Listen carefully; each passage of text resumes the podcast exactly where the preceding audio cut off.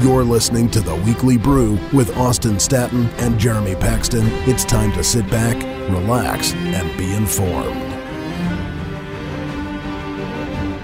Welcome to episode 101 of the Weekly Brew Podcast. My name is Austin Staton, and I'm joined this week by Jeremy Paxton, Hunter Atkins, Derek Fogel. Unfortunately, Jared could not be here with us today. But, uh, guys, as you heard from the intro song, Game of Thrones is back. And, and Jeremy, you're sitting across from me right now. I can tell you're absolutely glowing. I see both Hunter and Derek just completely rolling their eyes right now as, as I'm doing. Uh, how stoked are you for the winter coming? Is, is, that, is that the right term? It- It's you know winter is here, Austin. I, is, I'm like a kid. Um, uh, this is like ten Christmas mornings all all piled into Did one. you have some pretty terrible Christmases growing up? Uh, Or is it because there's a lot of nudity in your Christmases? oh, you know, you bring up some really painful memories for me that I'm not going to discuss uh, in front of the public. But anyways, so yeah, Game of Thrones season seven premieres tonight.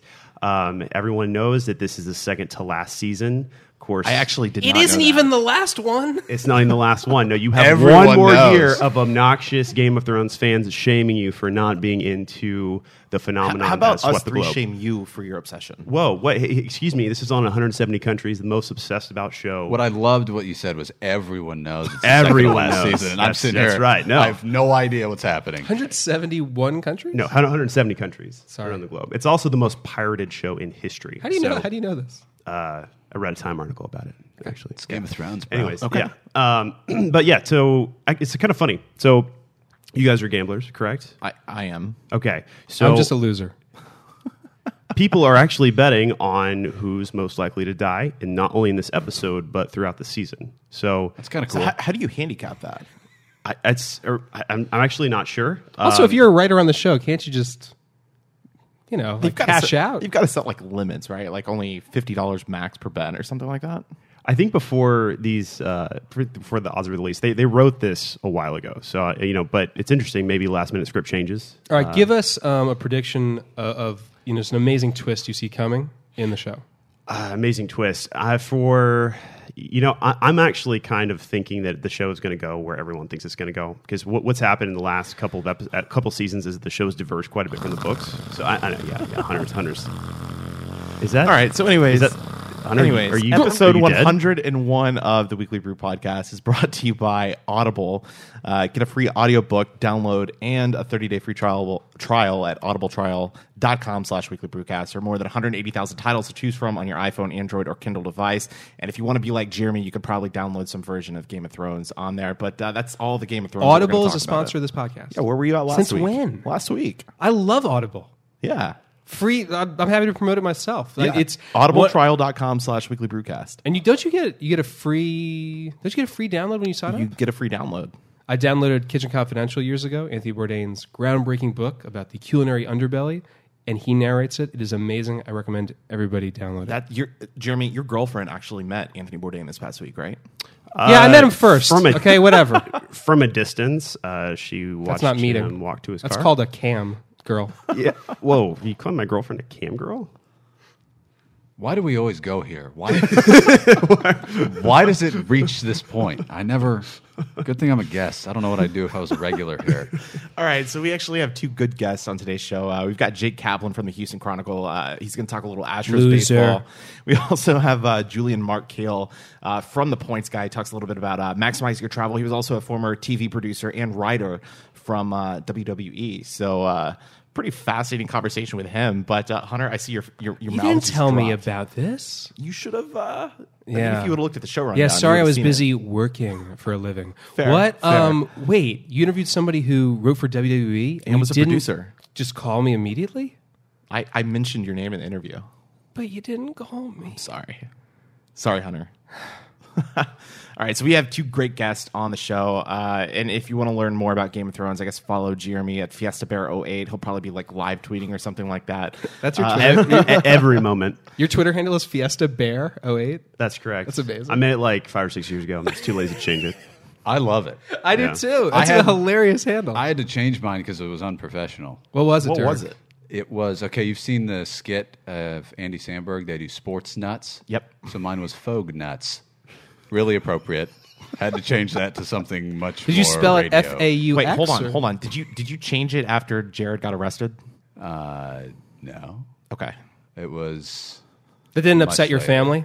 I know it was a sensitive time. You know, you always want to pull. What's the this- first topic we're going to get to, Austin? There you go.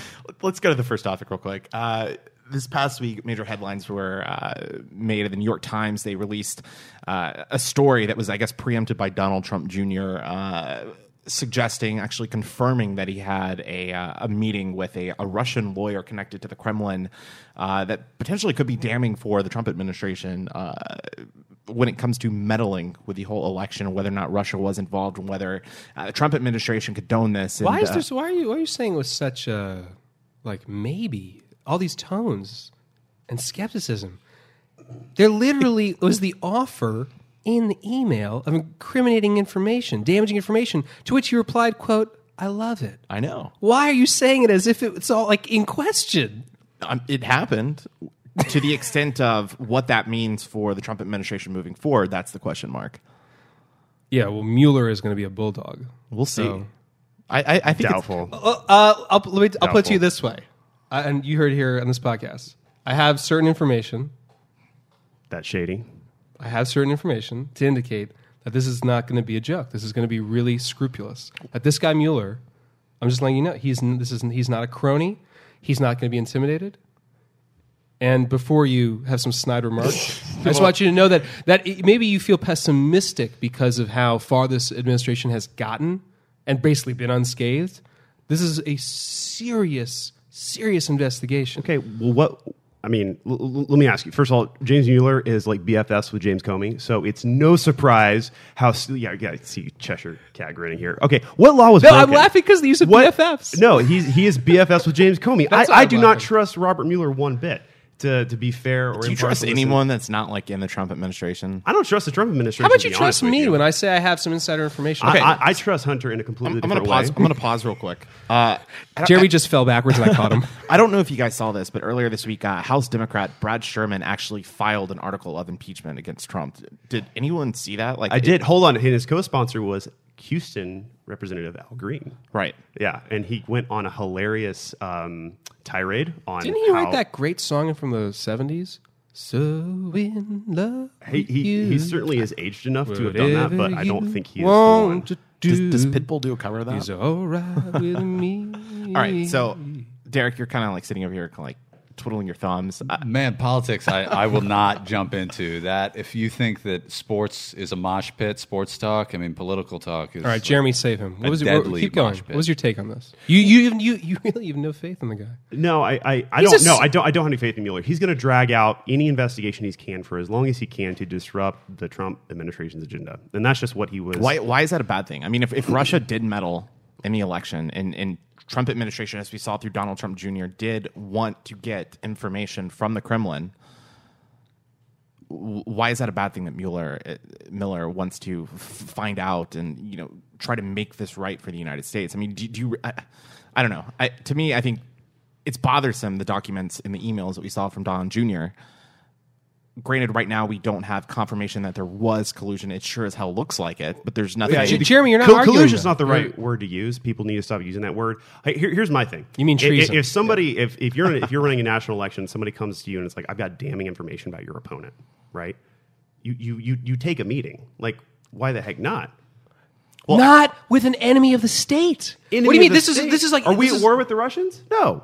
Proxy no, war- yeah, let's, proxy let's, war let, in us not forget. Hold on. Let's let's not forget the Hillary Hillary Clinton's. Okay, this has nothing to do with Hillary, though. It does have to do with Hillary. Her, Hillary colluded. No, it's confirmed collusion with the Ukrainian government. Now, it wasn't a top-down collusion. Like Wait, supposedly sorry. the- Did you read that on Breitbart? No, or- I know it's it's it's it's not on read it on Breitbart, but th- this this has been going on for a long time. I mean, the Russians, foreign governments are constantly trying to quote unquote meddle in our elections. The fact that this is like a news story right now is only because it's convenient for people in the media. I- I No, hate the fact Trump that it's a news story is because what was described as opposition research was unprecedented in how. Let me hold on. Okay, no, I'm, I'm gonna let you talk. You don't go to an international enemy who's trying to f up our election. They were duped. They're idiots, and they fell for it, Jeremy. Okay, L- l- let me ask you: What about the Golden Showers dossier that uh, the Clinton campaign, and not to mention John McCain tried to use. no. Hold on, no, no, no, no. Let's, let's let's talk about let's talk It about wasn't taken let's talk about it was not McCain. taken seriously. You're right because it was like reported by BuzzFeed. I mean, the, the whole thing was ridiculous, but it was it was passed off as it was as legitimate. It, people trying to bring down Donald Trump, and it was ridiculous. What about Kid Rock? He uh, wants to run for senate. yeah, no, actually, uh, what was it? So Kid- what's your, so Jeremy tie this up? That was What's good your- political jumping listen, right I- there. I Well, salute listen, you. I, am I not. salute you. Listen, if I if I'm giving advice to Don Trump Jr., I, I would have told him not to take the meeting. I think it was I think it was in bad form to do. But I, I have to ask you, what laws were broken? By I'm going to stop that? you real quick. I actually talked to somebody this past week who worked in the Bush administration. Um, he had told me that while nothing in particular might have been illegal with that meeting, it sure looks one extremely bad. Two, the first thing that Don Jr. should have done was alert the campaign manager that this was happening and not take the meeting. So sure something it, it might not technically be illegal at least at this point from the information that we know Right. was it unethical yes should he have taken the meeting no Also, it's not mutually exclusive from all the other things we've been Hold on, hold on. discussing hold on. I, I, I agree. Like Austin, I, I agree. I, I basically agree with what you're saying. I don't. I, if if I had been Don Jr., I wouldn't have taken it. I'd be like, this this sounds shady. This is ridiculous. We're going to win against Hillary without this. But that being said, the fact that it was a bad idea doesn't make it illegal in and of itself. And that's that's really the what what people who are you know trying to bash the Trump administration are going for is that this was illegal. This was some this is some sort of offense that's going to bring down the Trump administration. And it's just not going to happen. This is just another story that's going to be it's it's going to tarnish the administration certainly. but this ha- remember this happened back in June. So your of point last is year. that like you can drink to the point of alcohol poisoning. It's not illegal, but it's a bad idea. Yes. Okay. Absolutely. I follow. It's not. It's not. It's not advisable, but like it's not illegal. it simple for us yeah, right? no, I get it. All right. Well, I- I'll, I'll I'll tie it up to circle back to the, what I said before about you know how I have some good information to suggest that this is really a really serious guy with Is, a really is- serious is- team. is this a leak? Are you a leaker?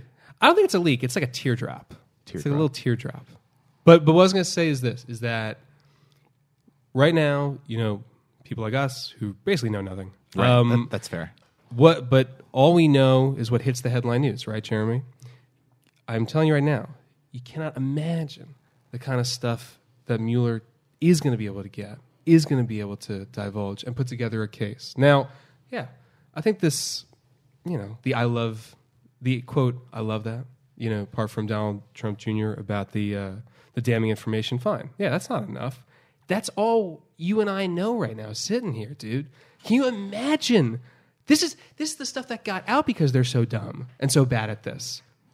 Just wait until they are thoroughly investigated. I won't. I won't hold my breath. Let's put it that way. So I did actually see a great tweet uh, this week, and it said, "This is House of Cards. This is the House of Cards plot with the characters from Veep." And that, I, th- I think that's like 100 percent accurate. Who wrote that? That's brilliant. Uh, let me see. Give somebody credit for yeah, that. it was That's some guy on. Reddit named Dan Pfeiffer. you know, yeah, Dan Pfeiffer's a I, I, I've never heard of the guy. Dan Pfeiffer. Dan Pfeiffer's a real deal. All right, anyway, Yeah. let's move on. All right, so Trump administration, we'll see what happens. Gambling odds for him being impeached continue to be a, a hot topic. But all right, let's move on to uh, really quickly Wimbledon. Uh, Wimbledon. Wimbledon. Uh, Venus Williams, a hell of an effort, finishes second. Uh, Roger Federer, ar- arguably the greatest tennis player of all time, clinches, clinches his eighth Wimbledon championship Sunday morning. Who's a fan here at this table? Derek, Derek, Derek, it's just you and me, right? Oh, yeah. You know who Cliff Drysdale is? Yeah. You do? The South African tennis commentator Uh huh. who usually announces the women's matches? Right. Yeah. What about him? Well, he's. Ca- I, are you supposed to get a call from him? I think so. Like any Wait. moment, right? Yeah, hold on. Uh, actually, he's dialing in right now. Hello, I'm calling for the weekly brew here from South Africa. Derek, what were your thoughts on Venus's effort? She was having some abdominal pain, but overcame that. Just fell short. What, Derek? What was your take on that? It's a fine match. Uh, well done, dude. You're a man. of Derek, I'm hats. waiting for your analysis here, please. I don't have much uh, time. analysis. It's like four uh, in the morning here. She just uh, didn't have it. Muguruza. Great take, Derek. Thank you. and Roger Federer, you know, talk about the greatest ever. It's not even a conversation anymore. He's, he's you know, by far and away the most accomplished uh, athlete we've ever had in the sport. Derek, the match that you woke up and saw this morning, what, what stood out to you? He was a magician Federer was toying with him at one point. In the second set, he won 6 1. He had Cilic crying. He was allegedly injured, but we never really found out the injury. And he literally just sat down and cried what a farce! after the end of the second set. Federer is incredible. I've been a fan ever since he took down Pete Sampras in like right, I have to 03. go ride a zebra. I'll talk to you guys later.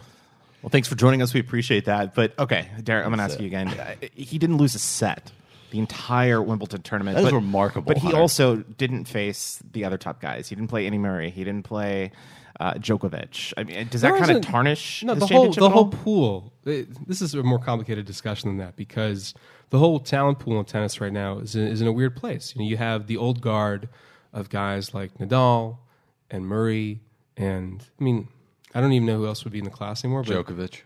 Djokovic, yeah, who are.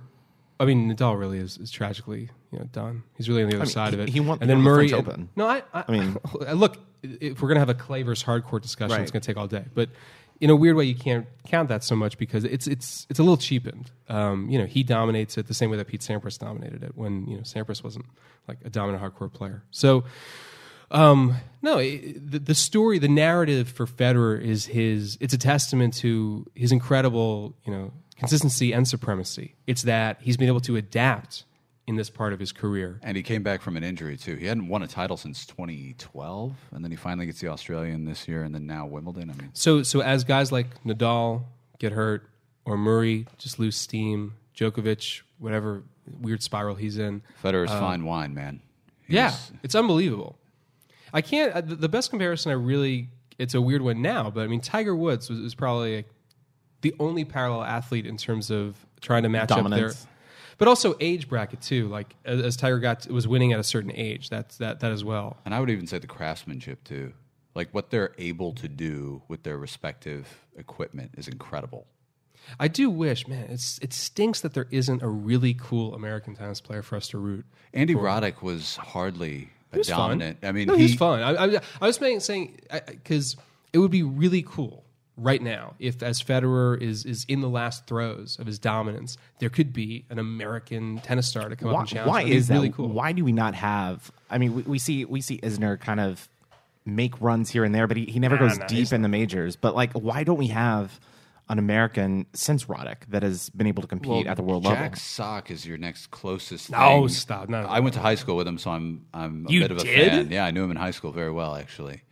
But I'm so I naturally want to say like, oh yeah. when you Jack guys walked Sock. around, was it like a sock and shoe like thing where you're like, you're a cool duo? Where you Yeah, like exactly. Compliment each other. That's exactly. I knew his brother too, Eric. Um, Little sock, yeah, No, big sock. a big sock. Yeah, sorry. he's older than yeah, little sock. Mm-hmm. But I want to say Jack, but then Sam Querrey, he would look What? good. He went to the, didn't you go to the semis, quarterfinals, in the in, in Wimbledon? How far did he get? sock. No, Querrey. Querrey. Yeah, he made it into the round of eight. Yeah. Yeah. So he did well. But oh, it's it's tough to like weigh like the American people on why we suck at tennis or why we don't have someone better at tennis. Like you can't just weigh that on the entire country. Like Right. look at the state that men's tennis is in. Andy Murray is a phenomenal talent, but he just happens to be in the era with Roger Federer and Novak Djokovic who have been dominant And- in and Nadal. unprecedented fashion, right? So And Stan Wawrinka steals a few. yeah, Wawrinka is coming up. So that's kind of how you have to look at it. It's just the, the era you're in, the state of tennis. Like it's not conducive to a mediocre American. Yeah, it's actually kind of funny. Like, I, like growing up, I don't think I remember anybody, any one of my friends, like saying, "Oh yeah, I want to go out for tennis." And like I remember, even we were at Baylor, they were importing their tennis players from the Czech Republic. That was like hmm. their Yeah. thing. And so when we like went to the like when we won the NCAA championship in 2004. Uh, it was it was like nine percent, or you know, vast majority foreign players. What are the kids doing these days? The video games, the Facebook. What are they? What, what are they playing? Game of Thrones. like all day long? That's I'm actually I'm actually right. playing That- it. that's a perfect wrap. I, I, I- I get a get a c- Xbox controller and act like I'm uh, controlling the characters. Okay, I guess ever since the Wii Sports came out, that's kind of when tennis went down here in the U.S. But all right, so uh, we actually have two great guests on today's show. We've got Jake Kaplan from the Houston Chronicle and Julian Mark Kheel from the Points Guy. Uh, and we also want to remind you that you can uh, check out our sponsors website, Audible, at audibletrial.com slash weekly brewcast. You can get a free download and a 30-day free trial. Highly recommend checking that out. Wait, Audible sponsors the podcast? I think we discussed this at the beginning of the show. It's way over my head. All right, so we've got a packed show on deck uh, today, uh, so it's time to sit back, relax, and be informed. You're listening to the Weekly Brew. Joining us in studio at the Weekly Brew is uh, Jake Kaplan, who's no stranger to the show. And uh, Jake, we are post All Star break now. Uh, Astros, you know, playing the Twins this weekend. Uh, but you just got back from Miami, the All Star game, the Home Run Derby. Uh, first off, how's it going, and how was Miami? It was good. Uh, honestly, it was hotter than it felt hotter than Houston, so that wasn't fun. Um, but you know, it was a, it was a, the game was kind of a snoozer. Uh, the futures game was interesting, and the home run derby was interesting. So you'll you'll take two out of three, I think. I mean, that's not too bad. I, watching the home run derby on uh, on television Monday night, Aaron Judge was just an absolute freak. I mean, I I, I, I saw him a few weeks ago when the Yankees were in town. Mm-hmm. I went to the game on the Friday night uh, where Aoki ended up getting him to fly out, which was just an amazing moment. But I Best got to, moment of the year. Yeah, I, I got to see him in college. Actually, I was a, an SID at Louisiana Tech, and uh, Tech played. Uh, Fresno State his freshman year. I think he went like five for fifteen, uh, and we all knew that he was a highly rated prospect uh, after his freshman year. But I don't think that we could have envisioned seeing him be like an MVP candidate, winning the the Derby. I mean, h- how phenomenal was it just to watch him in batting practice? I think the most impressive thing was the opposite field power. He's going like upper deck, right field, looking like he mishit balls. Right. Like it's stupid. Uh, but yeah, he's been the best player in baseball. There's no doubt about it. With Mike Trout out, he's the MVP front runner. Um, it's been incredible, and he wasn't great last year by any means in his first uh, taste of the majors, and he struck out a lot, and now he's coming up and he's he's just a beast. And it's uh, it'll be interesting to see how he keeps it up, if he keeps it up, at what level he keeps it up for the second half. Um, but it's it's been really fun to watch, and I know a lot of the narrative and conversation now at, at this week at, in Miami or this past week in Miami was is he can he be the new face of baseball and, and all that kind of stuff and. You know, it might be a little early for that, but I think he's got that potential. And he seems like he's a good guy. Like he doesn't seem like he's going to have the off the field issues or anything like that. I mean, uh, it, it seems like he's doing well in New York. He's not going to buy into all the hype. Is, is that a fair statement? I've never met the guy, but ev- from everyone I've talked to who's spoken to him or everyone in the media who covers him, that's yeah, he's apparently an awesome guy. So that that definitely seems like a fair statement. So outside of the All Star game, the Derby, the Futures game, how is the Miami nightlife? The two bars that us writers frequented was were fun. Uh, they were just like any normal other bar you'd see anywhere else. I didn't see South Beach. Uh, uh, I can't say the same for other writers, but that's not really my my uh, my scene. So any good stories? Not really. Uh, writers are kind of boring, talking about baseball and their newspapers and you know boring things like that. Fair enough. Well, uh, you know, I, I guess the big storyline, obviously, uh, taking place is the Astros Dodgers seem to be separating themselves right now in the AL and the NL. Uh, Astros look like they need to probably make a trade for a starting pitcher, maybe a left-handed reliever. Uh, big news on Thursday: Quintana dealt to the Cubs for four or five prospects, some some big name prospects, but at the end of the day, you, you have a known commodity in Quintana going to the Cubs to hopefully close that gap between Milwaukee. But uh, if you're you know the Astros front office right now, are you content with the roster that you have, or, or do you just make a move because you think you have to make a move? I don't think you make a move just to make a move. I think you make a move if you think that the starter you're acquiring is going to pitch one of the four games in the playoffs in a playoff series. So at this point, they're going to win their division. I mean, I don't, I don't think it would take I like think I think Fangraphs had him at 100. percent yeah, it would take like a collapse, the collapse of all collapses if the, if they didn't. So you can kind of like you don't need unlike unlike the Cubs who literally need a starter for the, to get a playoff spot. The Astros need a starter for the playoffs, so they can construct their moves around the, forming the best twenty-five man playoff roster. So if you can get a starter who you think can slot in between either Keuchel and McCullers, McCullers and Morton, or even after Morton, and, and improve your your top four starters and protect against p- the potential of future injury. You know, all these guys have been on the DL once. You know, there's there's never a sure thing that everyone stays healthy by any means. So, I think you do it. But is that guy out there at a price that they're willing to meet? I don't know. Um, they didn't do anything last off season on that in that regard um, with Quintana or or any of these guys. So. Be inter- interesting to follow for the next couple of weeks. Um, you know, Sonny Gray is going to be the name you hear about the most. Um, you know, the A's are clearly rebuilding, going going young. He's under control for two and a half seasons, which is one fewer season than Quintana. So you figure the price is a little bit lower, but still a big price. And uh, you know, there's rentals out there like Yu Darvish. If the Rangers decide to sell, which you know they're still only a couple games out of the playoffs at this point, so that's no sure thing. But he could be out there. Um, although I think it would be probably a long shot for them to trade with the Astros. And it would probably make more sense for the Astros to just wait on Darvish, right? I mean, he's a he's a free agent next year. Why not make a move to see if he can you can get him under contract or because they got to win this year. I mean, That- like that's fair. You're trying to maximize this team. There's no guarantee that, although they only lose Beltran and Gregerson to, as to free agency, there's no guarantee that this team, you know, Replicates. You ever have a team who's producing at this level again? I mean, this is a special team. They're on a 109 win pace, 110 win pace, whatever it is at this moment. Um, you know, they're one of the best offenses that I've ever seen. So, um, you know, you never know when that opportunity is going to come around again. So, um, we'll see how the market shapes up. I mean, the Blue Jays are a team to watch. They have a couple guys if they decide to sell, but all these teams are so close to playoff spots that it, the next two weeks will be really big to determining who's selling and who's buying. I, I know you weren't here in 2015, but the mindset's totally different. I mean, back then the Astros were what five games up on the Rangers, but the Rangers were closing strong at the All Star break. Astros were slumping. That's not the case. I mean, Astros have a double digit lead. They're the only team over 500 in the division, but. I, I thought you said something in- interesting in your first answer. You, you said that you, you're developing your roster now for the postseason. So Mm-hmm. you're not looking to try to get into the postseason. You're trying to look at matchups between potentially the Yankees, potentially the Red Sox. How do you match up against Cleveland, who you're one in five this year against? Who are names out there or pieces out there that you think could help the Astros in a potential first or second round matchup against one of the other better teams in the AL?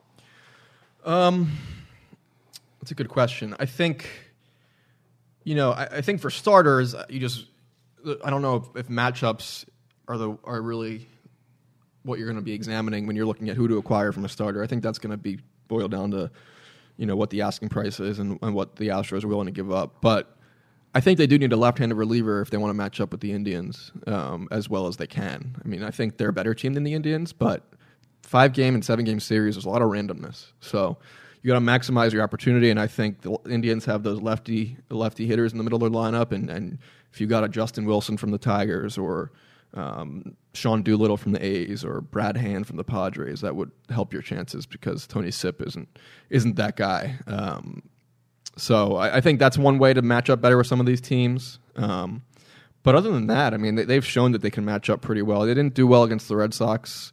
Um, I think they lost two out of three when they were in, were here. But I mean, You didn't have Keuchel, you didn't have McCullers. yeah, so it was kind of a different right. series, and the Red Sox are playing maybe better now anyway. So it, it'll. I mean, it's tough to really put too much stock into the regular season matchups into the postseason. But on paper, I think a left-handed reliever would really help in in the case of Cleveland at least. So, I mean, sticking with the pitching staff, Keuchel is supposed to come back here in a few weeks. He apparently had a good, uh, I guess, simulation on the mound a few a few days back. Uh, McHugh has been uh, doing the rehab starts in the minor leagues.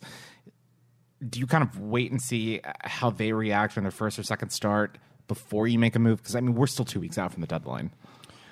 Yeah, I mean, if you can, I don't think they have that much bearing on it, though. Honestly, like Keuchel's going to be in the rotation; he's he's going to be their ace. So, um, you know, if you're acquiring someone, it's probably to upgrade over McHugh. So, you know, I don't think you really need to wait because of that. Um, you know, he's still got some hurdles to clear in, in terms of health, and he wasn't good last year. He had a four and a half ERA. So there's kind of two little avenues there. Is he is he going to be healthy and is he going to be good? So um, those are some things that he needs to answer when he comes back. Um, but you know, I don't think you know.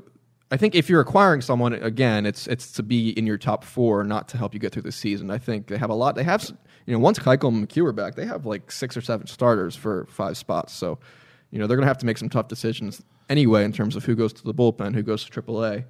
But you know I, I don't think it really matters at the end of the day. I think what matters is them matching up for the postseason. And I, I, I look at Brad Peacock. He's a guy that has been lights out when he's pitched. He's he's kind of struggled a little bit, you know, whether it was a fourth inning, you know, in his first he starts, fifth inning, sixth inning, and it just looks like it's a stamina issue. But his numbers when he's on, just you know, phenomenal, throwing nearly 14 strikeouts on a nine inning basis. But is he a guy that you have to move back into the bullpen to almost provide that reliable arm, that guy who can go in in the high leverage situations? Because I feel like right now the only reliable guy that you have is probably Devenski, and then Harris, Will Harris. and, and then Giles. And like, who do you pitch in the ninth inning in a high leverage situation in the playoffs? Who's, who's your guy? Is is Peacock potentially that answer, or uh, do you go to Devenski, or do you stick with the guy who's been closing out the games this year? Well, it depends on who's pitched earlier in the game. I don't think man- modern day progressive managers manage to hold your best reliever for the ninth inning. Right. Um, but I think D- Brad Peacock could be kind of a second Devenski. Um, he can go multiple innings out of the pen. He's got the wipeout slider. Um, that that's been really good for him this year. His fastball command's good. Um, he hits that seventy to eighty-five pitch mark, and it falls off, falls off the cliff, kind of. But um, know, I think if you used him for three innings and two innings in a in, in out of the, in a Devenski like role, I think he'd be pretty effective. Uh, and that's a pretty big weapon to have two of those guys. Um, plus, you know, Harris has gone multiple innings. Michael Feliz has gone multiple innings. So they they have a good bullpen. I think they need a lefty, uh, or even if not a lefty, a guy, a righty, one more righty who can get lefties out. Um, but I, you know, I think the who's the closer, who's going to be the ninth inning guy is like. Uh, I keep hearing that with the Nationals, like who's gonna.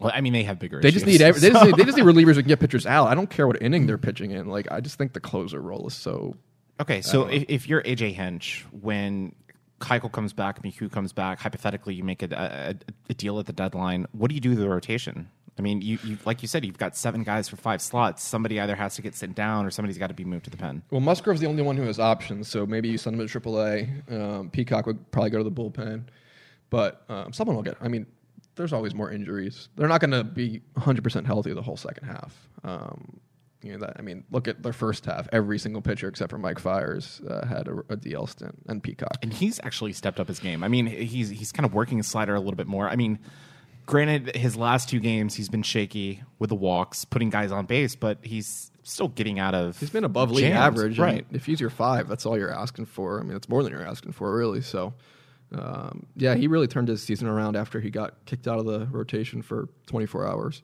Um, but uh, yeah, I mean, I, those questions are they're interesting. I don't, you know, I think Peacock would be the odd man out before Fiers. I think Musgrove would be the odd man out before Peacock. But you know, I bet you they'll all make starts at some point in September, and you know. It's a good problem to have when you want to manage innings in September and look ahead to, the, to October. So I guess looking back at the first half, real quick, I, I think when we had you on at, at the start of the season, we both thought that the Astros would be good this year.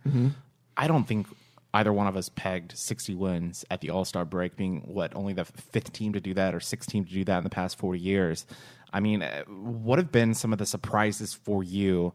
Uh, in the first half of the season, and can they continue at this high clip? I think it can, which is scary um, because their offense is that good and that deep.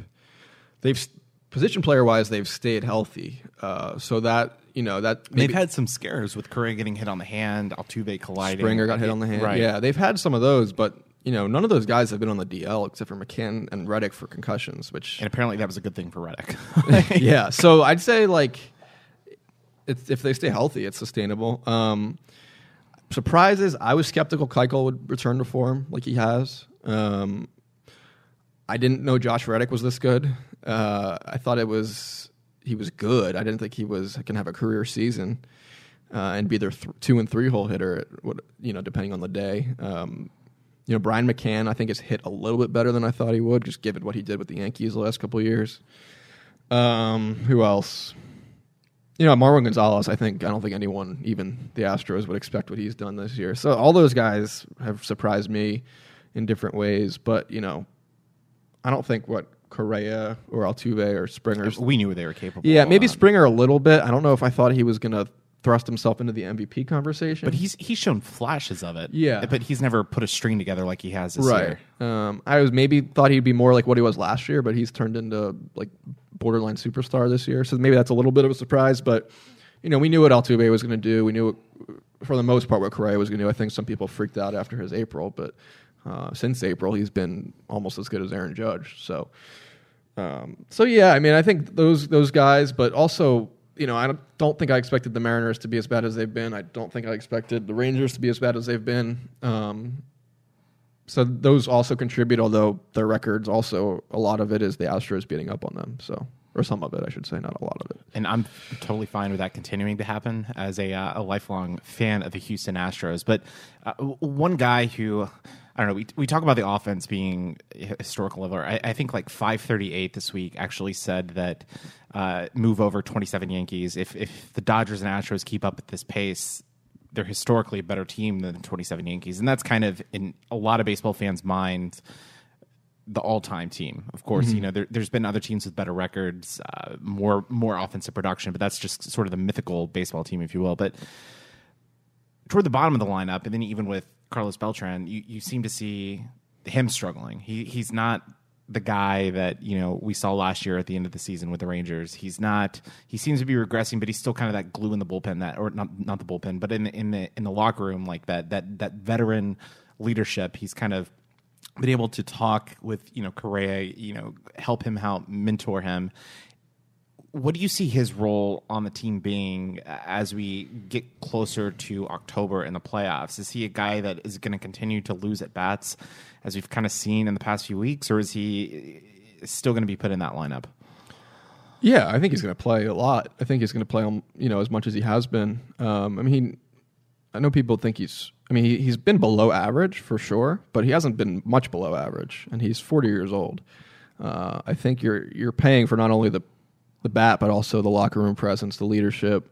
Um, you know, I, this is kind of what he was like the second half of last year at the Rangers. He wasn't much better. I mean, he, his first half he was an all he was literally an all star at 39 last year with the Yankees, and then his second half he kind of tailed off once he got to the Rangers a little bit.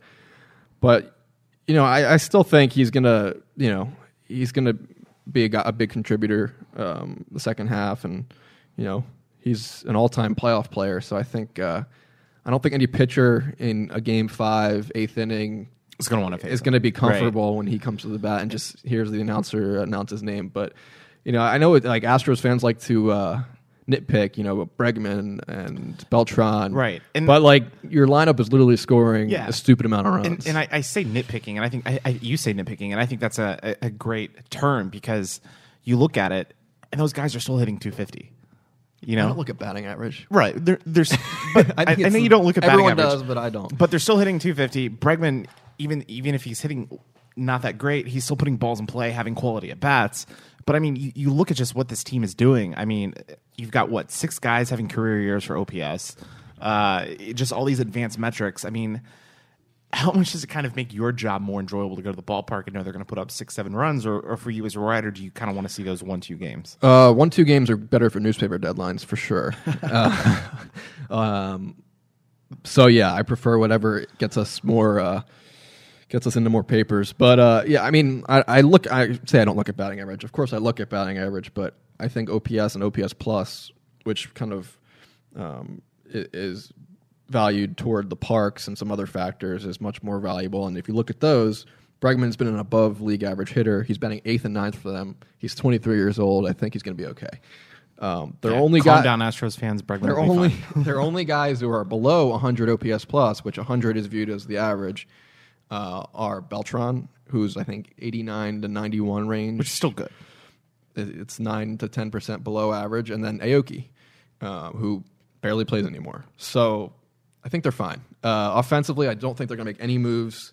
I think the only move you could look for in the second half half is offensively is if they survive the deadline without giving up Fisher, he would come up probably August, um, and you would think replace Aoki. Um, but you know, um, I, I think any offensive complaints from fans is is nitpicking at this point, and um, you know I, I understand the concerns about Bregman. I mean, you expected him to be otherworldly in year one, but you saw what Correa did last year. He had similar kind of growing pains, and I think uh, I still I would still bet on Alex Bregman to be a multiple time All Star in his career. Oh, absolutely. We saw what he did toward the end of last season after struggling out of the gate. I mean, he turned it on. He was probably the team's best hitter. For about three weeks there, he was the best hitter on the team. Right. Uh, so, yeah, I mean, just Astros fans, chill. You'll be fine.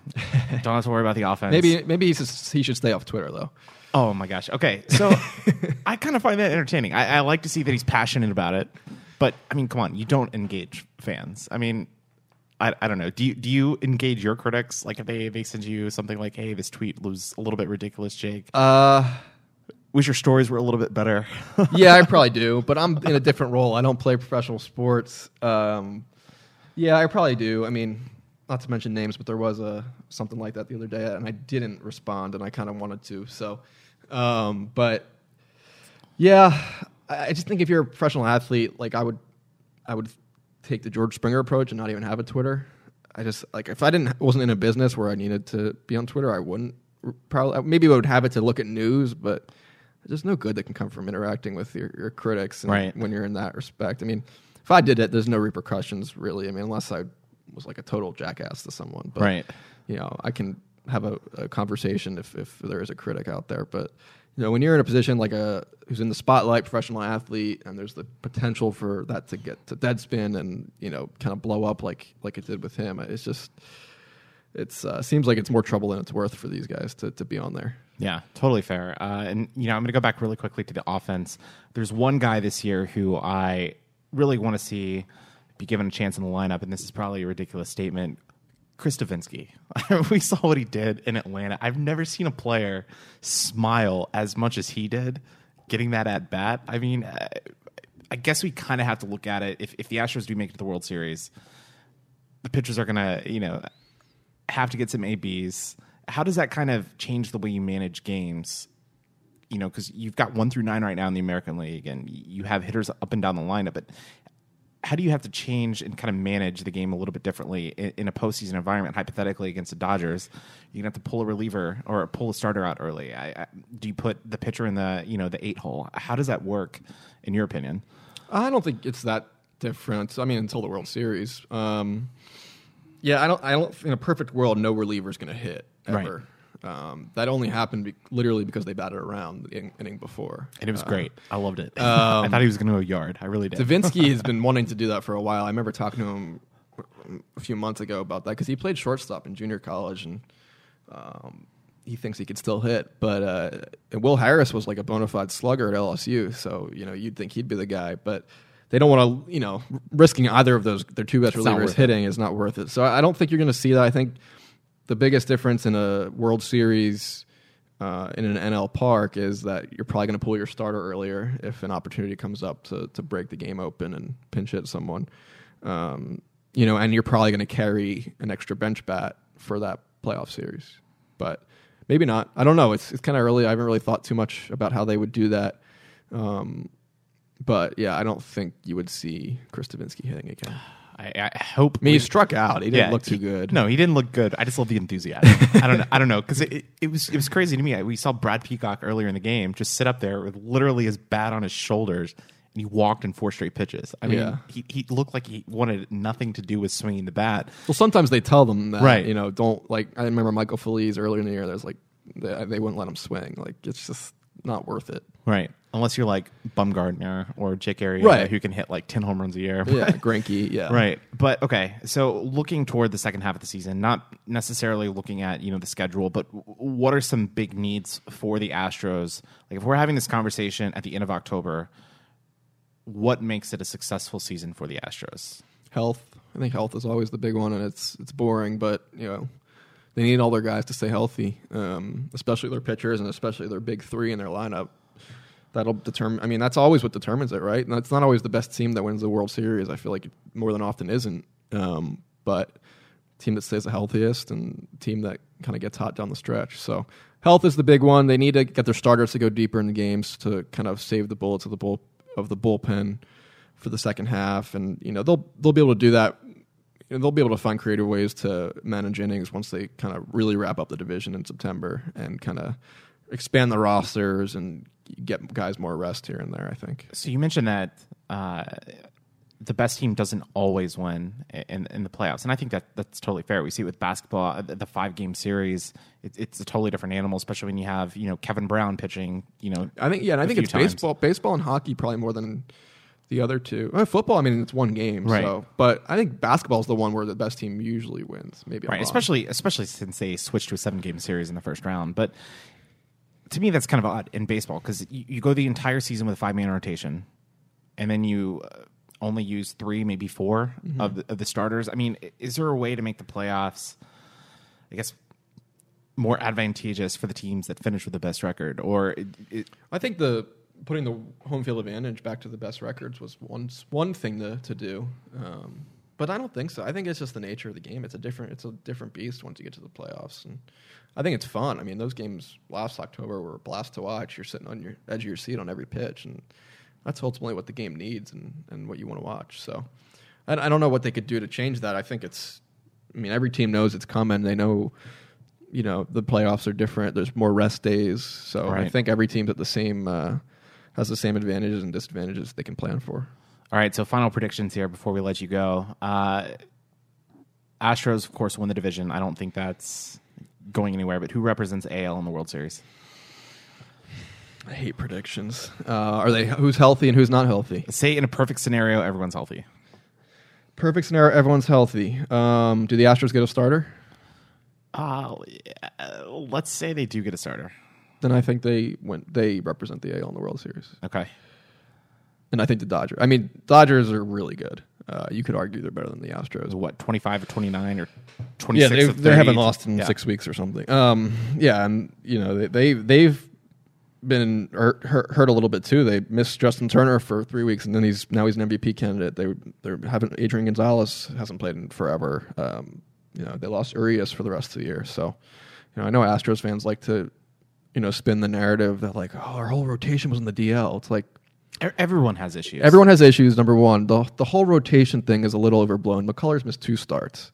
Um, Keuchel and, and Morton, yes, they were they were out for a month plus. That's that's big. And, and but people forget that last year the Indians went to the postseason. They went to the playoffs. They went to the World Series. they didn't have Brantley or With- with Carrasco no starting pitching. or yeah, they were Outside of missing everyone. So yeah, Salazar, yeah. So everyone has injuries, um, but I I think it's going to come down to who's healthiest, as it usually does. But on paper, mid July, I mean, Astros and Dodgers are clearly the two best teams. All right, so you heard it here first. Astros, Dodgers in the World Series. Jake Kaplan is going on the record with that. Uh, but Jake, uh, coming up here in a few weeks, you're going to be heading to Cooperstown uh, for Jeff Bagwell. Tell me about the coverage that you guys have coming up here on the Chronicle in the next few weeks. Yeah, well, we're gonna have a special, as the as the Chronicle did for for when Biggio was going in two years ago. We're gonna have a special uh, section that that drops the Friday, te- uh, te- at least scheduled as of now, the, the Friday before induction, which I believe is July twenty eighth.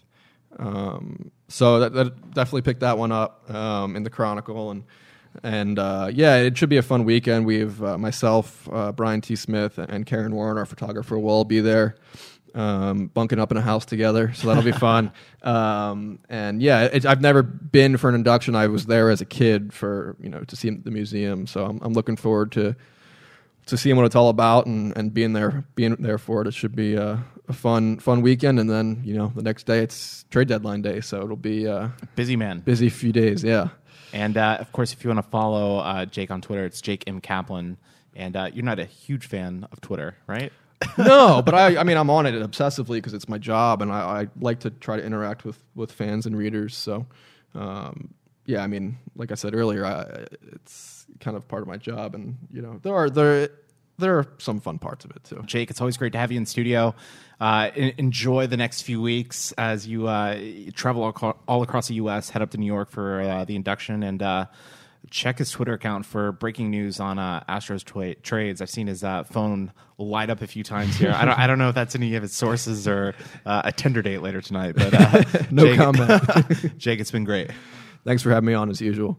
You're listening to The Weekly Brew. Joining us now on the Weekly Brew podcast is Julian Mark Kheel, a senior writer for The Points Guy. And uh, if you're not familiar with The Points Guy, it, it's probably one of my daily reads. I I go to The Economist, I check Twitter, and I check to see what's going on in traveling, essentially maximizing your travel with The Points Guy. And, and Julian, it's great to have you on the show this week. And uh, for those that might not be familiar with The Points Guy, I feel like the organization has sort of blown up over the last few years. But tell me what your role is with The Points Guy and kind of what you guys do. Absolutely. Thanks for having me on, Austin. Uh, yeah, we here at the Points Guy uh, obviously our name indicates our main focus, which is that we talk a lot about points and miles, frequent flyer miles, hotel points, loyalty programs, and how you can travel for free or very close to free by maximizing those programs. But we also talk a lot about other aspects of travel. About we do a lot of hotel reviews and flight reviews. We talk about different cities. We have uh, a really uh, large, already large and growing site, and uh, it's a place that you really can come to and get all of your travel uh, questions answered. So I, I, I, guess when you started uh, joining, I guess the points guy, what made you? Did you have a passion for travel, or what was it that kind of made that decision for you to say, "Hey, I want to write for this organization"? That's you know, it's a, a funny story. I actually was a uh, writer and director for World Wrestling Entertainment (WWE) uh, a few years back, and as part of that.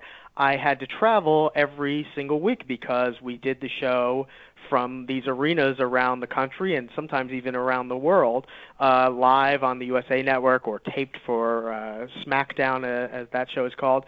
And so uh, when I was doing that, I did for a couple of years. I really got an appreciation for frequent flyer programs and loyalty programs because I was constantly flying and I was constantly staying in hotels. So I learned a lot just from doing. I flew about 200,000 miles a year oh, wow. back then. Yeah, it was a lot, and uh, it's funny because uh, uh, at WWE there becomes a culture because the entire crew and and and wrestlers and and talent are all traveling to the arenas each week themselves, and so there becomes this entire culture about travel where everybody talks about like, well, what kind of elite status do you have, or what's your airline, and and how many miles do you have? Oh yeah, well I'm thinking about going for platinum on there. It's really everybody in the organization because there's so much traveling going on has this this interest in travel. So when uh, when I was done with that, I, I had that interest. I had built it, and so I was able to take my expertise and start writing about it for others. And uh, eventually, it led me to here. So I, I, I'm I'm not gonna lie, I'm not a huge WWE fan. I know one of our co-hosts, Hunter, is a diehard WWE guy, but I, I am curious about one thing. If if if it's the end of the WWE season, let's call it December, and Vince really needs to hit 1K, is he going to schedule some sort of wrestling match? I guess on the opposite side of the country, or perhaps out of the country to get those extra points? well, uh, that that fortunately would never happen for Vince because he he travels private, so he he wouldn't have to do that. Uh, but really, in fact, there's so much travel and so many opportunities. I don't know that anybody would have to schedule anything, but I do know that certain members of the crew and maybe even I, I don't know may I don't want to say any wrestlers did it, but certainly certain members of the staff and crew would get to the end of the year and maybe be a little short on their status, so they would do what uh, is called a mileage run, which is where you fly somewhere for no reason other than to get the elite miles, and then you turn around, sometimes on the exact same plane, and fly right back home.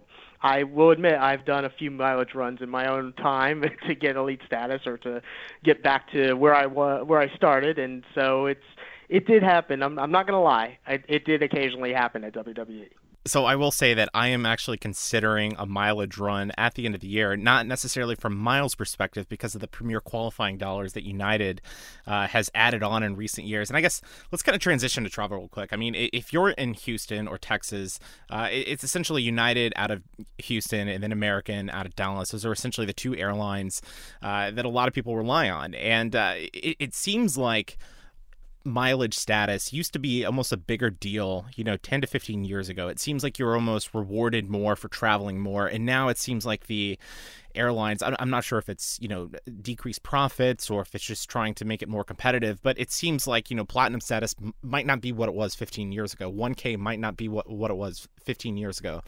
Why is that? Why do we see airlines kind of tweaking with their mileage programs?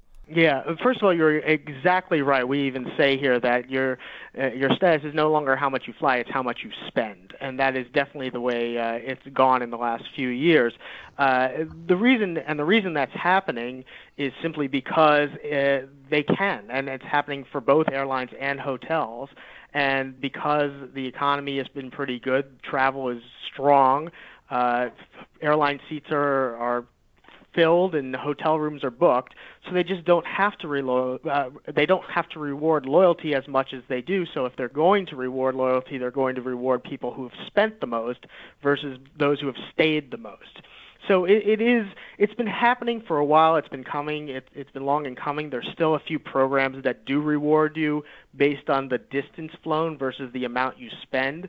Uh, Alaska Airlines mileage plan is a program that we personally like here at the Points Guy a lot because not only are they do they award miles by distance flown, but they have a lot of partners that you can redeem those miles on. So you can earn Alaska miles and not have to fly then on Alaska with them. You can fly on a lot of other airlines. So, uh, and when it comes to elite status, it's the same thing. They just don't need to offer as much to flyers because they don't have to work that hard to sell the seats. Uh, that's not going to last forever. At some point, there'll be a recession, and, and this may turn back in favor of the consumer when they're trying to, to fill these planes and fill these hotels. But for the moment, the airlines and the hotels have the advantage. I think that's interesting to me. You you say that you know they don't have to work to sell the seats, but we've seen you know the negative press you know with United uh, with, with uh, you know the dragging the passenger off the plane. I mean, it seems like United honestly like has some sort of PR issue every few months, but uh, it, it, it's it's it's almost not pleasant to fly uh, domestic carriers. I mean, I could tell you uh, earlier this year I was flying from Tokyo to Singapore and I was flying on ANA, and there was a not- noticeable difference from when I flew from Houston to Tokyo, and, and I was even in uh, Polaris, and so I was able to, uh, uh you know, allegedly have you know the best customer service, if you will, on a on a domestic carrier, but ANA was clearly ahead. Why is it that American carriers just lag so far behind, you know, foreign carriers? Yeah, it's it's interesting because the U.S. carriers uh, do uh, lag behind, especially when it comes from a service perspective. But even from a, a, a, a what we call the hard product, the actual seats in the actual cabin, you mentioned United Polaris, uh, and, and they've had a very good marketing campaign behind that that term Polaris. But what a lot of people don't realize is that while the uh, service the Polaris services rolled out across the entire United fleet. That's the what we call the soft product. That's the food. That's the blankets and sort of all that sort of thing. The actual Polaris seats are only on about half a dozen routes right now. Right. So if you went from Houston to Tokyo, you were in the old I United seats, which they still call Polaris, but it's not the same thing, and it's certainly not competitive with the international uh, carriers. You know, it, it it comes down to you have to also remember that our airline industry in the U.S. Eh, eh, has been a little different than most other countries in that for many years we had a dozen different airlines, all roughly of the same or similar size, competing against each other. And it, when airlines compete, it's almost never on comfort or perks or anything like that. It's always on price because when people book their tickets, that's what they book based on. When you go to, you say, well, I got to fly from whatever, LA to New York. What is the first thing you do? Well, you go on to somewhere like Orbitz or Expedia or maybe directly to the airline website and you say, what's it going to cost me? You're looking for generally the flight that's going to cost the least and get you there the fastest with the least number of connections. When it comes to the perks, most people just don't really think about them. So the airlines are generally not going to cater to something that customers don't really book based on. Now, that is changing a bit on premium routes because customers are demanding it. Uh, in places like business on international routes, customers will book to, for a more uh, uh, a better product, for a better seat, for better service, because they know that's going to be a long flight, so it matters. But when it comes to going from, you know, uh, Dubuque to Houston, uh, people are just want to get there as fast as they can for as cheap as possible. So you're not going to see a lot of fancy seats on a route like that. So in, in Houston, it's it's an international city. It, it's arguably one of the most diverse cities uh, in the United States. Uh, you know, according to Forbes and LA Times, uh, and there are a lot of international business routes. You know, whether it's to Europe, whether it's to uh, Asia, and you know also it's to the Middle East, and of course Emirates, and you know the, the M3, the the big carriers in the Middle East. They've sort of I, I don't know that they've been necessarily targeted over the last few months, whether it's from the U.S. carriers or the U.S. government, but we've seen like this electronics ban, and it, has been kind of claimed that uh, you know it was for national security, that it was you know to potentially thwart terrorism. Uh, but then there was a lot of speculation that you know maybe this is just a way to kind of compete with the Middle Eastern carriers. And we've kind of seen the U.S. relax some of that, uh, you, you, know, the electronics ban in here in recent weeks. But I guess, in your opinion, what was the cause of that? Is it just U.S. carriers and their lobbyists just trying to compete with the big three over in the Middle East? Well, I, I don't. I uh, I know that's been speculated, and certainly the uh, what they call the US three, which is uh, Delta, American, and United, are not fans of the ME3, the Middle Eastern three, which is Emirates, Etihad, and uh, Qatar. Uh, but and they certainly do. Uh, they certainly argue back and forth through their various uh, lobbying groups, and one side accuses the other of getting government subsidies, and the other side, you know, says that they have the protection of bankruptcy court, and it, it can go back and forth. Uh, but when it comes to the electronics ban, this is the ban we're referring to, where uh, flights coming to the U.S. from certain cities in the Middle East and Africa, you could not bring your laptop or your mobile phone into the cabin with you. It had to be checked, which was certainly inconvenient in this day and age for a lot of people. Uh, that was based on a Department of Homeland Security. Uh, and intelligence. It was based on an incident that happened in a, in a flight in the region a few months ago, where a, an explosive did go off and was hidden in the laptop. Fortunately, no one was hurt except for the the, the guy who did it, and uh, it, and so that's where that ban originated. It, it wasn't really implemented very well, in in my opinion, uh, and it has mostly, or it's in the process of being uh, rescinded from cities as they can show that they can uh, that they have enhanced security procedures, uh, and eventually, I think all of those cities will be cleared again. Uh, so I don't subscribe to the theory that that was done as a uh, commercial. Uh, uh, retribution or anything like that. I think there was a legitimate security question there. I don't know that it was handled the best way it could have been or fairly, uh, and I'm certainly glad to see that it's it's, it's able to be remedied. Uh, that being said, the, the, the US3 and the ME3 are, are certainly going to keep arguing and fighting, I think, for the uh, foreseeable future. Well, and just earlier this week on the Points Guy, uh, you guys had an article talking about American Airlines, which is going to end their code share uh, with Etihad and, and, and Qatar. And, it, you know, you guys ultimately said that it was a symbolic gesture and that, you know, it's just going to have limited impact for travelers. But, I mean, are we can we see the U.S. just kind of almost compete against those Middle Eastern carriers because I mean I, I, to be honest I've only flown Turkish Airlines I haven't flown you know the big three Middle Eastern airlines but from all I've heard it's those are the elite those are the you know the A plus carriers uh, are we going to see more U.S. carriers like American try to compete with them that way? Well, you know, it's interesting because the, you're you're certainly right. Those those Middle Eastern carriers really are the the the cream of the crop when it comes to the top end, uh, first class, business class, uh, the residents and and and you know exotic uh, uh, accommodations like that on board an airplane. But really, when you put all of that away, what the U.S. carriers are probably more concerned about than the ME3. The ME3 gets a lot of noise, but the U.S. carriers are actually much more concerned about the low-cost carriers, the other end of the market, because that's where most people are actually booking. And when I say low-cost carriers, domestically I'm referring to Spirit and Frontier, right. but then internationally I'm referring to uh, airlines like Norwegian and WOW, who can take you to Europe now from the U.S. for as low as 300 bucks round trip. Uh, you have to, like all low cost carriers, be aware of the fees. They're going to charge you for seats. They're going to charge you for check bags. They're going to charge you for a lot of things. So you got to be wise about it. But when you have airlines flying multiple dozens of routes now we're getting to from the U.S. to Europe, and you can do it at that price, that puts a lot of pressure on the legacy carriers to if they have to match it or uh, they have to show a reason that you should book with them for more money, and that's real tough in the airline industry and kind of switching on those low cost carriers, I think one of my favorite things to do is I, I, I follow this newsletter called Scott's Cheap Flights, and I know you guys refer to it a few times on uh, the TPG website, and I think that's kind of my biggest problem with you know getting those premier qualifying dollars on United is I end up getting those like three and four hundred dollar flights to Europe. I love it, but I don't like it.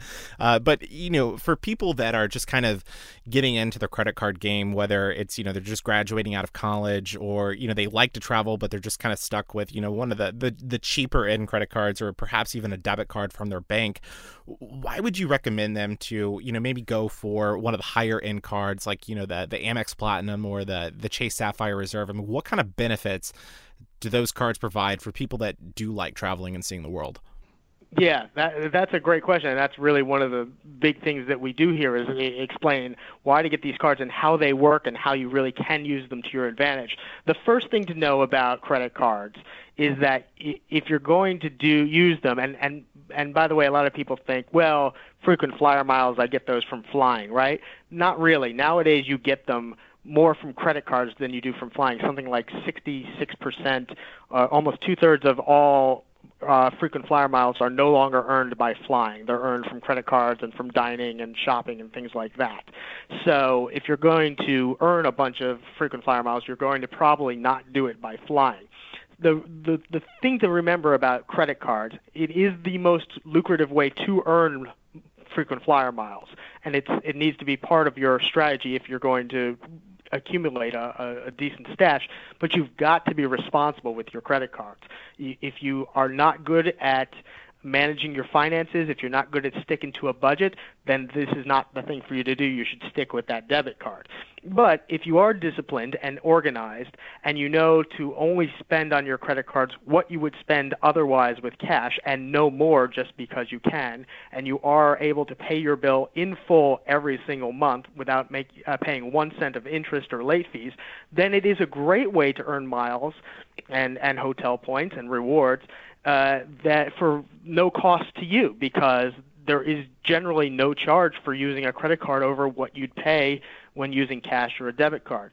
The premium cards that you mentioned, the Amex Platinum, the Chase Sapphire Reserve, the Citi Prestige, those are all cards that are really great for the regular traveler. If you're only traveling once or twice a year, that might not be the card for you because they are expensive. But if you're traveling regularly or if you get at least one international trip a year, then those are great cards because they come with not just the ability to earn miles and to earn them at a high rate, but they come with a lot of travel benefits, a lot of travel perks.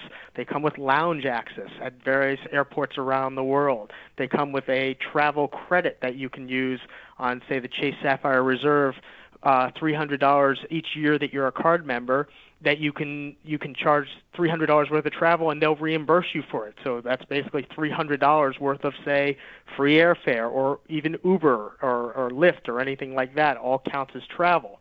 Uh, there's a lot of different uh, perks of these cars that make them worth their expensive price tags. They're not for everyone, but they are definitely for the regular traveler, and and they're useful from a rewards perspective as well. Yeah, and to our listeners, if you don't have one of these cards or you're interested in kind of trying to find one, I would recommend going to uh, thepointsguy.com slash cards. And it kind of gives you a rundown of all the different benefits, annual fees, what the offers are. Uh, great information there. Um, I personally have uh, the Plan X or the, the Platinum card from Amex and absolutely love it, especially the, the Uber credit. But again, we've got Julian Mark Kheel, the senior writer for uh, the Points Guy on. And Julian, uh, you've been, you know, very busy uh, writing. I just, I'm, I'm looking at your recent stories you're covering everything from like Norwegian to United's ex- expanded award availability. Uh, you know how, how to get 110,000 Southwest points. What are you working on right now for TPG? well, you know, I I, I have uh, actually said I got a lot of different projects and a lot of different uh, things that I do every day. One of the things, though, I actually love doing the most is answering reader questions. I do it three times a week on Mondays, Wednesdays, and Fridays. And anyone can write me, uh, write the point at info at thepointsguy.com or uh, message us on Facebook at The Points Guy or tweet at us at The Points Guy and ask a question about travel, about miles, about points, about really anything in the realm of travel. And uh, every three times a week, I, I write up a, a, one of these questions and I, I answer it. And uh, I love doing that because one, it's it's something that our readers enjoy and they get uh, their questions answered, maybe something that we haven't covered or that we covered long ago.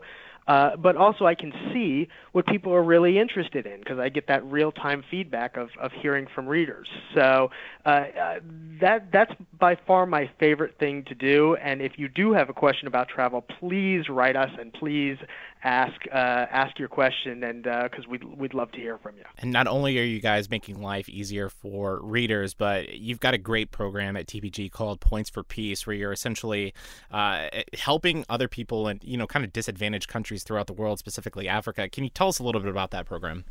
Absolutely. Yeah, Points for Peace, we're very proud of that program. Uh, the Points guy himself, Brian Kelly, uh, founded that program, uh, and he, he, he did it because he believes in the, the transformative power of travel. Travel really does change lives. It, it brings people from different cultures together in a way that they they would never otherwise meet. So he wanted to to, to give back uh, to to folks uh, in a philo- philanthropic way. And so, Points for Peace has a number of projects going on. One of our founding pro- part, it's a founding partner uh, with Peace Jam, which is a global leader in peace education. It's led by over a dozen Nobel Peace Prize winners who you know, personally work with youth from around the world and and give them skills and inspiration to bring positive change. Uh, we've also grown to include work with Rainbow Railroad to save uh, LGBT people from uh, places where they're uh, in danger from death or imprisonment. So it, it's really something that we we're very proud of, and we, we're, we're very pleased that we can give back uh, something to to those who really need it. Yeah, it's uh, great work that you guys are doing. I'm definitely a huge fan of the site. And uh, Julian, I appreciate you for uh, taking the time and joining us. And you're uh, not as active as I would like to see you on social media. I think you've got a great like Twitter page, but like you got to tweet more. And for our, and I, I, especially love that uh, James Harden uh, painting that you have on your uh, your Twitter feed right now. That's absolutely great. I sent that to a few friends. But uh, for people that are interested in uh, following your work, whether it's on the Points Guy or social media, what is the best way for them to get in touch with you? Yeah, it, it, it, it's definitely to check out the Points Guy on Facebook uh, or uh, tweet us at the Points Guy on Twitter, uh, Instagram, the Points Guy. We're we are uh, all over uh, the the usual social media channels that you would expect. And uh, please, we do want to hear from you. We love interacting with our readers, so don't be shy. Come and find us. And also, you can check out Julian on Devil's Advocate. Uh, that's D V L S A D V C A T E. And like I said, hilarious Twitter page. I definitely enjoy it. But uh, Julian, it was great to have you on today's show. We appreciate it. Thanks so much, Austin. Appreciate it. Closing time. All right, we just had two great interviews. Uh, thanks to Jake Kaplan and Julian Mark Kheel for joining us on the podcast. And Hunter, you kind of boo every time I say uh, Jake That was that was Kaplan's name. Jeremy. What? All right, so, So Jake, disrespectful, Jake dude. talked a little bit about what we can expect from the Astros post All Star break, but we didn't get into uh, the series at hand this week against the Twins. Astros go two of one. Uh, Keuchel is getting a rehab start Monday night uh, in in the minor leagues, and uh, Derek, you're the you're the baseball expert here, I guess, at this table. Uh, Fiers just looked. Uh, phenomenal today, striking out 11, uh, going seven innings. It was the first time the Astros had had a starting pitcher get into the seventh inning, complete a seventh inning since June 16th. Sad. That is insane. Yeah, rough. I mean, I didn't get to watch all of it, unfortunately, because I was on the air. But Fiers has been coming around Humble ever since he worked on. Yeah, right. Ever since uh, he worked on his arm angle, and I mean, he had it working today. As far as it goes for Keuchel, um, getting his rehab start, what you're going to look for, what everyone wants to see, is like really efficient numbers and like, oh, was he was he sharp? Like, was his stuff moving? Was he locating well? But what matters to Dallas actually is going to be how quickly he bounces back. Like when you hear hear them build up a pitch count, it's like in spring training, right? They're trying to build them up, build them up. Well, what they're looking for is how quickly they recover. So when you're thinking, oh, we're not sure how much time we're going to need, how many more rehab starts Keuchel's going to need, it's literally up to him. It's going to be how quickly he bounces back from soreness. Like if he goes 50 to 70 pitches and he feels fine in three or four days, then you know they're not really going to feel the need to throw a second one in there because the feel is going to come back quicker than your durability, if you will. Does that make sense, Hunter? You look like you're. No, you're good. You're so good. dude. yeah, no, I, no, what I was going to ask is, do you think it's weird how cavalier Dallas and the Astros have been about him missing so much time because of a quote freak injury, like this pinched nerve in his neck? Uh, right? Like they, uh, you've been around the ro- uh, around the locker room. I have too. It's like nothing went wrong. He's he's in a great mood. The team's in a great mood. AJ keeps talking about how you know it's a conservative measure. Da da. It's like The the guy missed two months because he like you know cranked his neck wrong. The energy would definitely be different if they were losing. The fact that they're able to win changes everything. Let's just be honest, right? Everyone's happy when you're winning. When You don't think you're it's losing- suspicious? Is my point. Uh, Oh, oh, um, no, because nagging injuries like this, nerve injuries, you never really know how long they're going to take. I remember I was throwing once and I lost feeling from my forearm down because when there's swelling in your arm around your elbow, there's a there's a nerve there, an ulnar nerve that can get pinched um, just from the swelling of using your forearm. Oh, and it usually happens over 100 pitches. That Jeremy found that out when he was watching the light, uh, last episode of Game of Thrones. There we go. Yeah, That was nice So- on her, but you stumbled a little bit. a little stranger there for you. So, yeah, you're there's numbness that happens, and sometimes you can pitch through it, other times you can't. So, I can imagine what was happening was he was losing feel, literally. Yeah, as you guys are still giggling about your Game of Thrones joke. No, no, because this, this happened to me several times that I've never pitched a ball in my life. Good for you. If there's that much torque. Now Jeremy needs the show because uh, his girl turns the uh, the safe search on for his computer, so can't use the internet for other purposes. Yeah, she, she's blocked. it- it- She's blocked the, the incognito thing on Chrome. It's horrible. This is one of those times where I think this is not where I planned on going, but it's where we've ended up. You know what I mean? I usually drag us there. Yeah, you do. All right, so back to the Astros. Uh, one of the other big storylines this week is Jose Quintana uh, gets traded to the Cubs. Astros were rumored to be interested in him for you know the better part of the last two seasons. Quintana goes out on Sunday, pitches phenomenal, goes seven innings, strikes out I believe twelve, allows three or four hits. Did the Astros miss on not signing Quintana? Well, or making an offer? What we learned from the Quintana trade is that it's a seller's market. Period. They got four big prospects from the Cubs that everyone's kind of you know, oh my gosh, I can't believe you let that go. Well, guess what, Astros fans? I mean, the same thing is going to happen to you. You're not going to get your pocket picked, but observe the fact of what the Cubs gave up. If the Astros want another serious pitcher, whether it be in the bullpen or as a starter, you're going to have to give something up, and that's okay. Baseball, you have a hoarding problem. All your prospects don't make it to the majors You only have a twenty-five man roster, right? There's there's contract guarantees in some of these guys' contracts that he can make it to the majors for a cup of coffee for two weeks because he has to. Another guy that might be playing better doesn't, so he doesn't see the light of day. So accept the fact that prospects are going to have to go. If that's what it takes to win a championship, get rid of it. It's okay. And the Astros have a lot of them. That That's why you want. stockpile talent is for moments like this, so you can get rid of it if you have to. So be aware that it's a seller's market and just accept it. if you're the GM of the Astros, is there a guy in the minor league system that's off the market, or is everyone up for fair game if you get the right guy? I wouldn't say that. The one thing I would say though is they should probably be looking for a reliever because I know we all want a starter. We don't think Charlie Morton's good enough, or we'd like Who's we? Don't like put a stronger. Don't, don't put us in the we. I'll- I guess in I'll general, put myself in that way. in in general, there's a feeling that they want a starter, but the Astros are nine and eighteen when scoring three runs or fewer, and they're also only a few games over 500 when it comes to one and two run games. And what that tells you is the bullpen's not hanging on.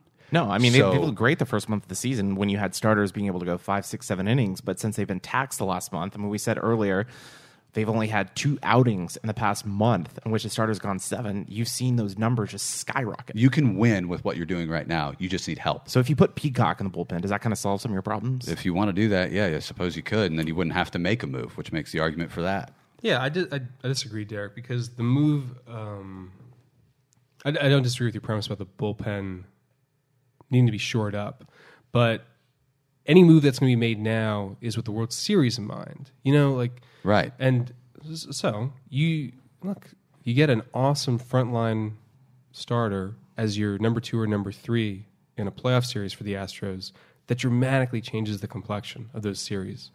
You know, like Charlie Morton at times is really good, injury prone though, not so reliable. Like the guy's never pitched a big playoff game before, so.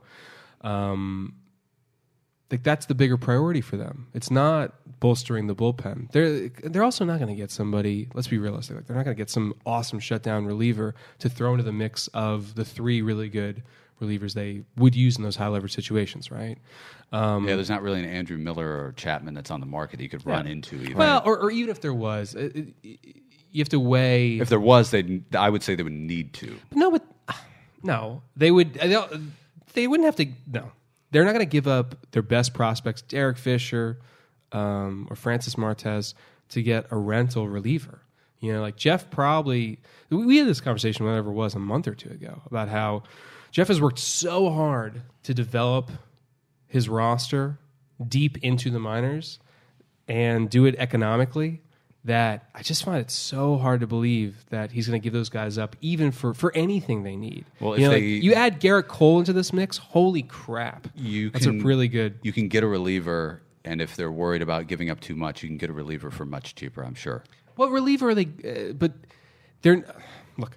I, I- I'm I'm, not, I'm having trouble articulating this, but they're not going to spend their bullets. They're, you know, they're not going to use up their bullets to get a reliever that isn't a great reliever. That's just another pretty good arm. When they probably could shorten up uh, Musgrove or Peacock in a playoff series. That's what we're trying to say, right? Like, okay, maybe you could find a guy that's more dependable than Luke Gregerson. That shouldn't be too hard. Um, but what's the point of tra- going out and trading for that arm when you probably have to put together a package to get a much more valuable starting pitcher? Just because they're having trouble staying in Only, but oh, no, but, oh, no, but you're, that's a regular season problem. We're talking about winning the World Series, about right? five games at a time. Yeah, and so you're willing the offense to carry you and some starter, which all that have been on the market. Are you suggesting that they're, they're what? They're not going to miss the playoffs if they don't get a reliever? No, I'm suggesting that all the starters that they've been looking at don't necessarily bring that big of an impact in. Right? Sonny Gray has been good as of late, but He would be is- fantastic, Derek. As a number three starter in How the do you know postseason, that? How do you know that based on what he's done this season? we don't know if any pitcher is going to be great, but Right. odds are that you put this guy in a winning ball club with the kind of offense that the Astros have in games that friggin' matter, That elevates guys' performance. and he's going to be the number three starter. Oftentimes, Seriously though, having him come after Dallas Keuchel, Lance McCullers, and Sonny Gray, it's pretty dope.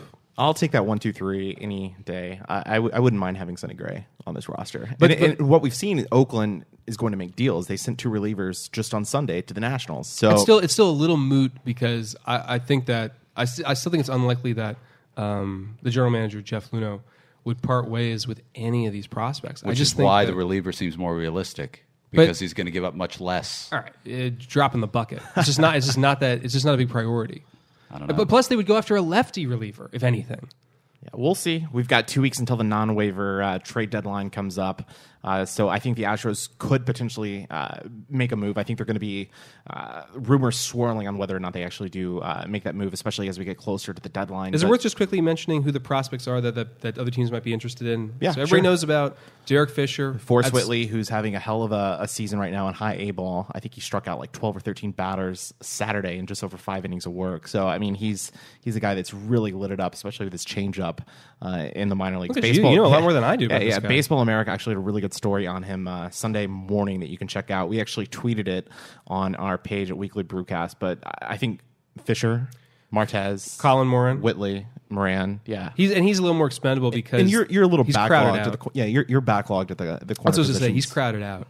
Um, Tucker, everybody wants. What's the? I only I can't remember. His, I only remember his brother's first Kyle. name. Kyle. Kyle Tucker. Yeah, he's he's crushing it in uh, Double A. And that's another guy where like you might as well give him up if you have so many outfielders. Tucker right? actually So- hasn't played for a couple days. He's like mysteriously. Yeah, I saw that he uh, walked off with a trainer. Yeah. uh, in Saturday's game. It's or a Friday's mystery. game. Yeah, because it's. It, I'm seeing it on Twitter all the time. Is Kyle Tucker? He had to get home in time for Game of Thrones. there we go. Perfect explanation. And speaking of that, uh, you can uh, follow Jeremy on Fiesta Bear 08. He's itching, itching to leave right now. I, I don't go know. Watch Game of I don't know if I'm going to tweet, guys. I've got this real sore. I've got, I've got the, some elbow pain right now. It's worrying me going into the premiere. Your ulnar nerve has been pinched by you pinching. it's inflammation. You'll be fine. All right, so if you Yeah, want you just need a release. If you want to follow our work, just search Weekly Brewcast on Facebook, Twitter, Instagram, and YouTube. And you can also check out our website at weeklybrewcast.com. But uh, uh, Hunter, Derek, it's been great having you in studio this week. And uh, for those that want to follow both of them, you can check out Hunter at Hunter Atkins35 and then Derek at Fogelset What. And again, no relation to Jared. Uh, Hunter, Thank you. what do you have coming up on uh, the Chron this week? I'm covering the games on Tuesday and Wednesday. So I'll you're gonna you there Tuesday. Oh, Da- you're the best part of those games, Derek. Oh, I Is love- Derek? Derek texts me You guys asking me sit what next to each other in the press box? We don't actually. No, I wish we did. We I would get nothing done. But no, the best part is when Derek uh, will text me in the middle of my like panicking, you know, tornado of work. What's for What's for dinner? What's on the menu? I'll text him hours before the game too because I know he's there and I'm not. Sometimes I'll just be like, "Hey, what's on the menu?" yeah. Meanwhile, I'm you know, like sweating trying to like you know meet my deadline. But uh, no, I'm covering the games on Tuesday and Wednesday. Uh, I have I think in two weeks I have a pretty big story coming out about Jeff Bagwell. Um, you know, because we're gearing up our coverage. Who's that? Just Some guy some who guy played who first base who I, who I didn't think deserved to be in the Hall of Fame, by the way, and I've been excoriated for that. He's been around a lot, man. This ever since I mean the, the Hall of Fame thing obviously brings you. I haven't out, seen but him where. Oh, you He's haven't at the stadium. Yeah, I saw. Oh, you know, it was No, with the Biggio's. Rangers. He- yeah, he's- during the Rangers series, it was Biggio around with Nolan Ryan. He's yeah. made a few appearances, but he's But not. anyway, as, he's all not right. as public as. I'm covering the games on Tuesday, Wednesday. Please check out the coverage. Um, and then on Sunday, I have a very special story coming out in a different section. It is non-sports. It is about um, the issue of homelessness in the city of Houston. Uh, it's a very big story that I've been working on for about two months, and I think that anybody who has attended an Astros game this year and walked by the ballpark and walked through, It's different now. in well, go on. In what regard, Austin? Well, I mean, the mayor has instilled policies telling homeless people that they can't. This story is is Right. fantastic. By the way, I know some of it, and it is. I cannot wait to read it. yeah, I would appreciate it if uh, It's a yeah, really interesting story. yeah. So next Sunday, so a week from this podcast will come out Sunday night, right? Right. Right. So a week from today, uh, that Sunday, the Sunday issue of the Chronicle. Please, you know, pick up an issue, or you can follow me on Twitter, which is at Hunter Atkins thirty five, and probably see it there. It's a diff- It's a very different uh, story about homelessness than I think anybody has probably ever read. Definitely looking forward to reading that. And again, uh, also subscribe to the Chronicle, HoustonChronicle.com. It's like, what, 10 cents a day or something like that. Definitely worth it. Uh, but also check out Hunter's uh, work that he had this past week on Trei Cruz, talking about the Cruz family here in Houston and the, uh, the baseball legacy that they've had.